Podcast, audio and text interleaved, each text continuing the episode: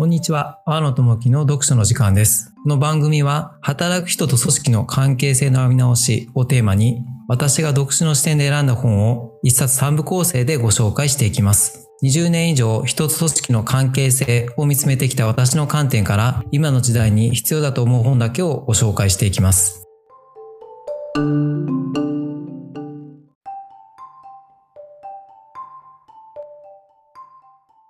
えーどうも、こんにちは。こんにちは。阿波野智樹の読書の時間の時間を始めたいと思います。よろしくお願いします。阿野です。星野です。どうぞよろしくお願いします。お願いします。いや、なんだかんだお久しぶりな感じがしますね。そうですね。1ヶ月ぶりぐらいなのかな？一応ね、そう、1ヶ月ぶりぐらいだとは思そうですよね。う。うん。はいとはいえ、その期間さ、お互いいろいろとうん。あったじゃない？ありましたね、いろいろね。えーはいこう、世界を救ったりとかさ、いろいろあったじゃないすごいですね。ウルトラマンみたいですね。すごいな。ウルトラマン古いか。ウルトラマンってさ、はい世界救うというか、大体日本の中で日本を救ってるよね。まあまあ、確かにそうですね。確かにそりゃそうだ。確かに地球の外まで行くけど、大体日本に、そうですね。うん、活動してる。そうですね。あと街めめっちゃ壊しますしね。めっちゃ壊すよね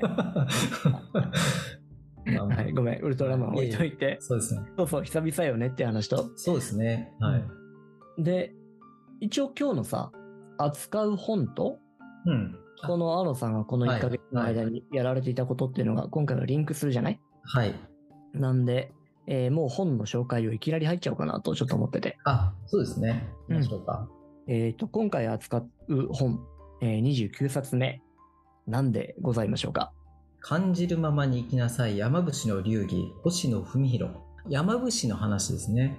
山伏ね。山伏。あの山に行って白い装束を着て、はいはい。修行をする。お経お経というかそうですね。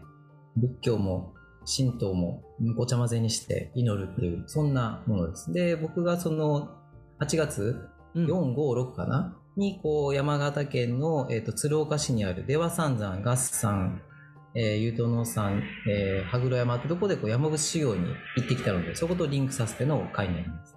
はいはいはいはい。いやー、すげえな。山伏行ってきたのね。山伏行きたかったんですよ。行きたかったんだ。行きたかった。ええ興味があったの？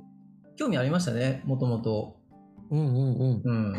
どんな興味？いつ頃から興味？いや、僕あの、小学校の時に、こういうなんかあの、な、奈良県とか和歌山とかにあの、山があるんですよ、修行の場が。でそこの題材にしたなんか本があって、それをずっと読んでたんですよ。小説とかかな？はい。うん、うん。縁の尾根っていうあの、のこの、まあ一応スタートって言われてるのかな？縁の尾根っていう、はい。そこの関わるちょっと本を読んでて、小学校の時ですね。うんうん、なんてかっこいいんだと思ったんですよ、小学校のうーん。10歳、9歳ぐらいの青の少年はですね。うんうん。で、まあそこから興味はあったんですけど、まあ別に自分その別に仏教とか神道とかうん別に詳しいわけじゃないんで忘れてたんですけど、はい。まあ去年ぐらいに僕のコーチングをやってくださってる、まあコーチ役の人が山伏修行に行って、いや、安野さん向いてるから行ってみなよって言われ、勧められた。で、それで、あ、そうか、いいなと思って申し込んだ時間ですかね。なるほどうね。ん山伏ってさ、どんなことをやるの？みたいなこともすごく気になりつつ、うんうんうん。なんでそういうことをやるの？とか、やったらどうなるの？とかさ。めちゃくちゃね、こう、興味があるけど知らないことだらけの世界だよ。ね、そうですよね。いや、僕も行ったけど、そんなの一発しかやってないんで、よくわかんないです、正直言うと。なんで、まあ、うん僕の理解とか、僕が経験したことしか、まあ、今回お話しできないのと、うん。今回行った山伏修行のところは、その、どんな修行をしたのかとか、行をしたのかとか、どんな内容かっていうのは、まあ、基本的にこう、本に書いてる以上のことは言っちゃいけないというか、言わない方がいいので、これから体験する人に。うん。はいうん。うん。細かくはちょっとお伝えはしたくないし、できないんですけど、はい。はい。本に書いてある内容は伝えられると思います。いいですね。ありがとうございます。一言で言うと言ってどうだった？まあ、よ、良かった、良かったってすごい陳腐ですよね。なんかこう変わった感じはしますね。大きくなんか劇的に変わったとかじゃないですけども、うん。感じてることをやっぱり大事に、本に書いてあるように、感じてることっていうのを、うんより大切にしようっていう感覚で自分自身もそうですし、周りにも接しようとは思ってますね。感じてることね。うん感じること。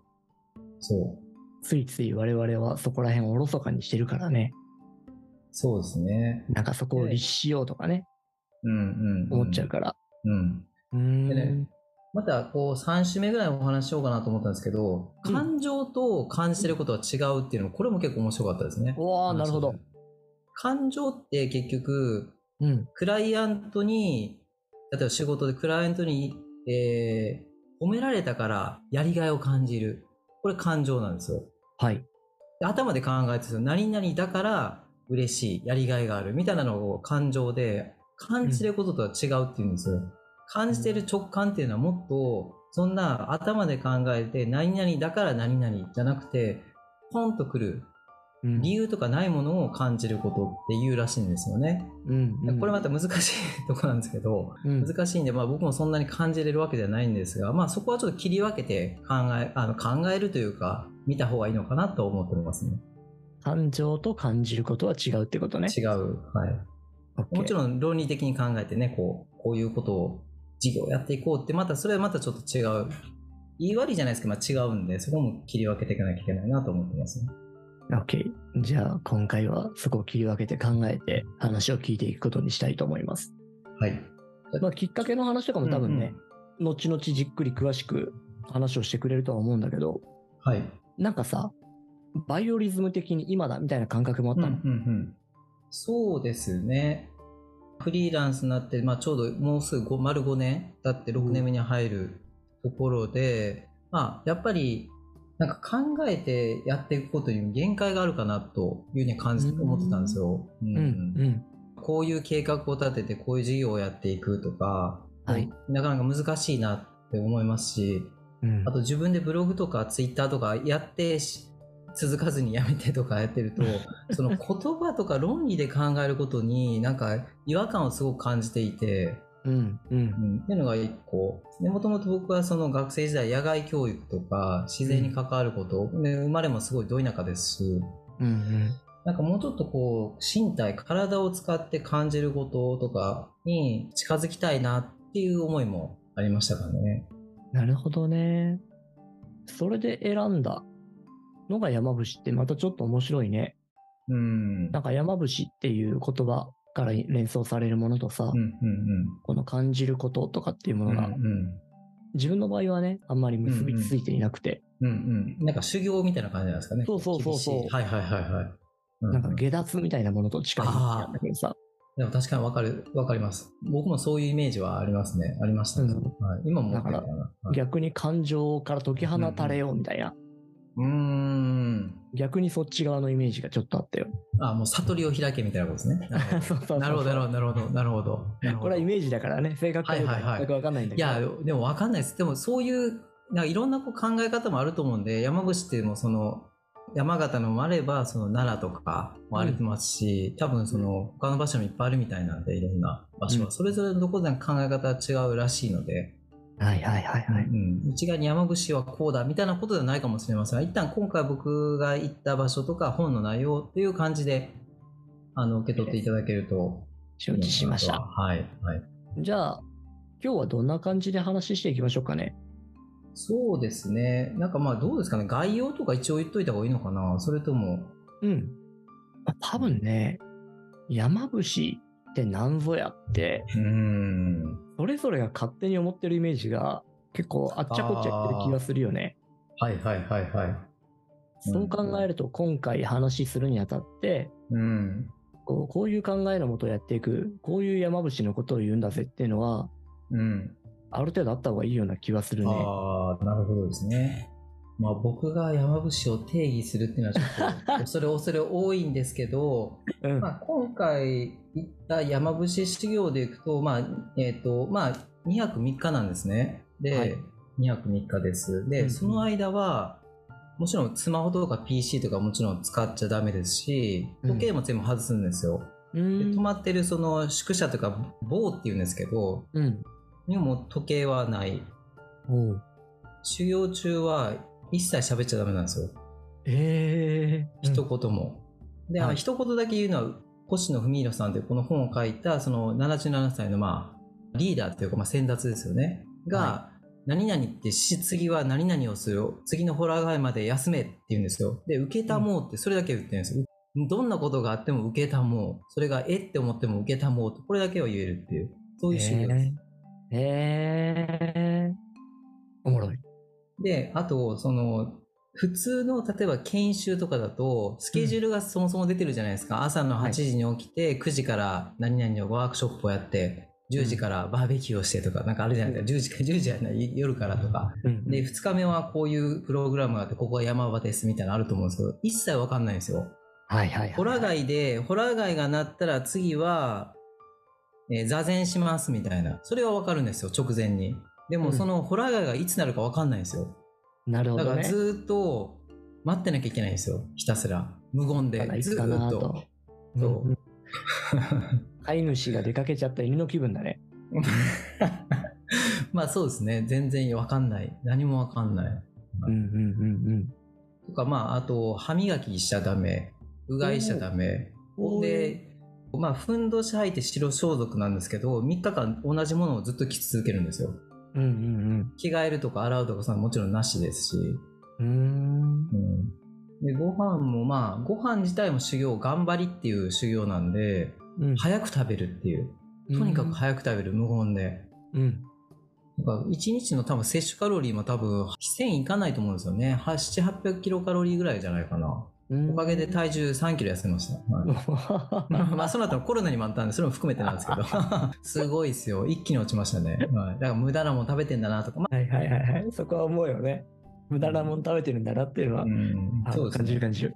はい。であと、なんか僕自身さっきその星野さんがおっしゃったみたいに、なんか修行みたいな感じを、あの山にこう厳しい、体力的に厳しい修行をするんだとか、はい。思ってたんですけど、座禅でこうなんかこう自分をね、追い込んで、悟りの境地に達するために行くんだみたいなそんなイメージがあったんですけど、まあもちろんそういう部分もあるんですけど、っていうより、今回行ったところで行くと、その、祈り？うん。山を歩きながらただ歩くんじゃなくて、いろんなこう木があったり、石があったり、そこに神様がいらっしゃるんで、とはいかその神社があれば途中でお祈りをする。はい。何回も何回もお祈りをするんですよ。うん。うん。うん。でそれも含めて修行なんですよね。さっきその、まあ、ご飯食べるのもそうですし、うん。歩くのもそう、寝るのもそう、座禅するのもそうですし、祈りをするのも修行って、そう、修行っていう。はいはいだから単純に肉体的に追い込んで厳しいことをするだけじゃないっていうのはちょっと僕も行く前勘違いしてたんで、うん。あ、そっかって思いましたね。だから体の修行とはまた違う感じなのかもね。そうですね。まあ体がきつい部分もあるんですけど、実際歩けなくなる方とかもいらっしゃいます、途中で。へはいはい、いらっしゃいまますけども、まあ、うん普通にやってるなんか30代、40代の男性だったら全然余裕かなっていう、うん。その肉体的にはですね、うんうんうんそうだけじゃないっていう。うん。なるほど。ちなみにさ、こう2泊3日でそれが行われるでしょ？はい。参加する方々の目うんうん的みたいなもんっていうのはある程度つかめてたりするの？目的はね、わからないんですよ。うんうん。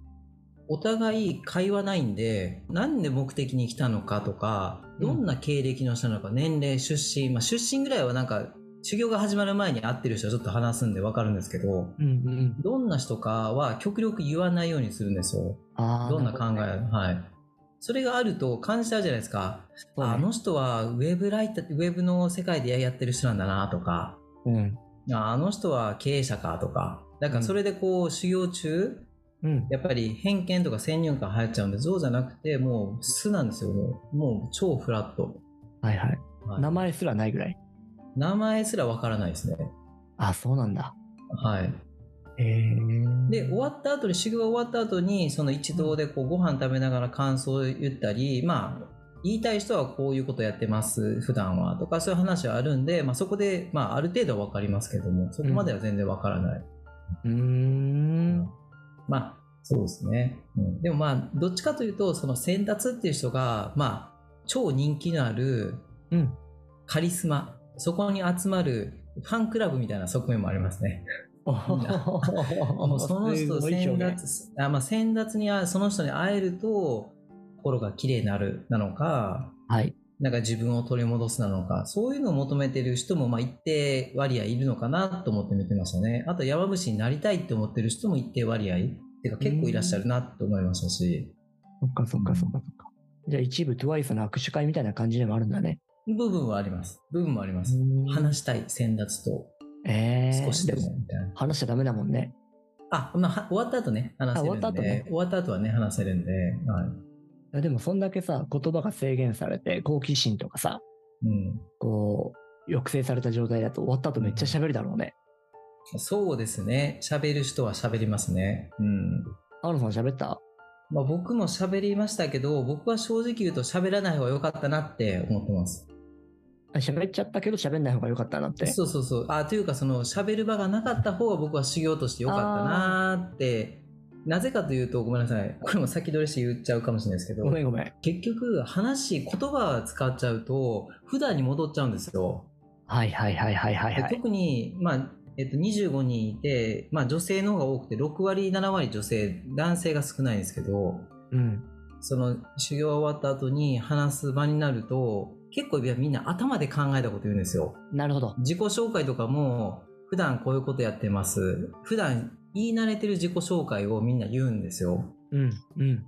で、そうなると、まあそうじゃない人もいるんですけど、面白くないんですよね。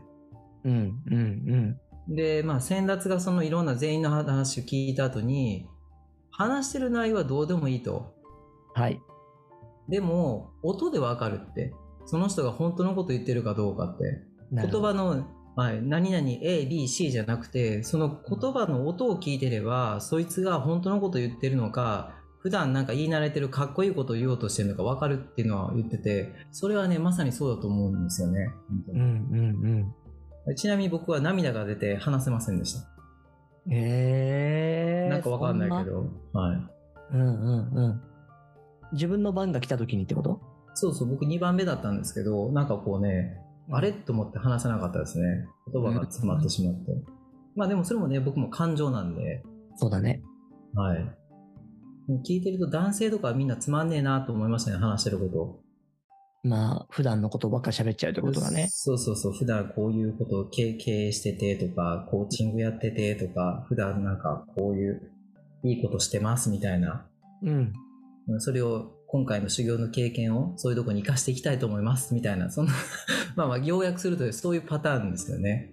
えやっぱり女性の方がやっぱりそこら辺はこう、感性、うん。で全然論理的にはまとまってないですけど、その修行の場でなんか感じたことを伝えるっていうことにやってらっしゃって、だから女性の方が確かに、先達も女性大好きです。女性好きというか女性の方がいいって言ってますし、魂が。まあそりゃそうだよなと思ってえー、思いましたね。うん。自分も含めて男性はなんか、うん、うんなんか頭中心ですよね。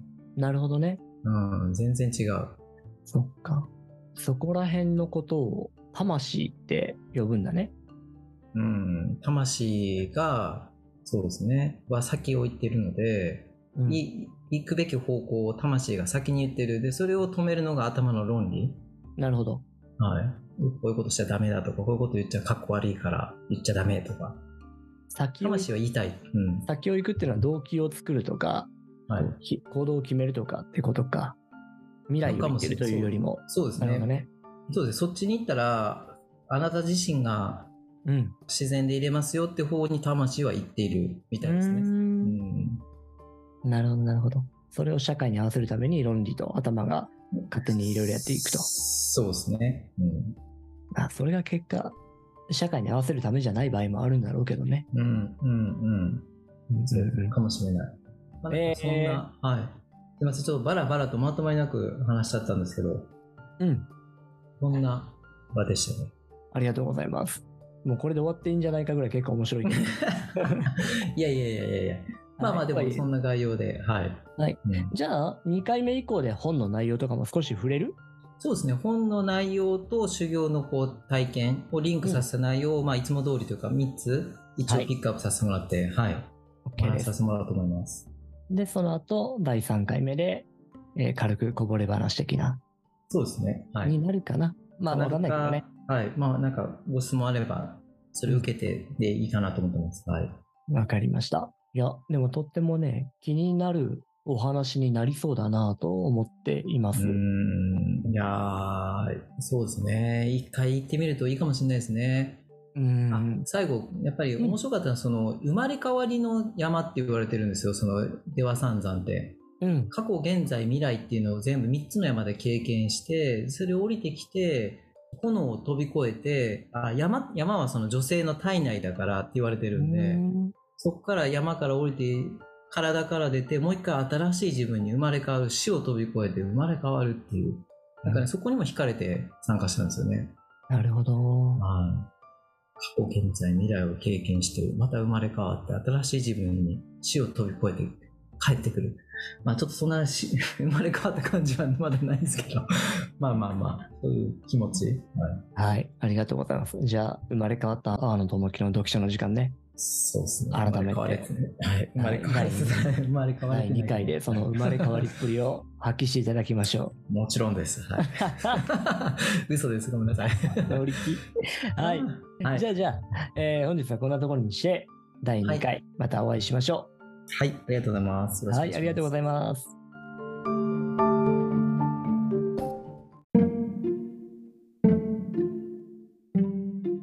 阿波野智樹の読書の時間、お聞きいただきありがとうございます。今後はツイッターやブログなどでも情報を発信していきますので、ご意見、ご要望などございましたら、DM、メッセージいただければと思っております。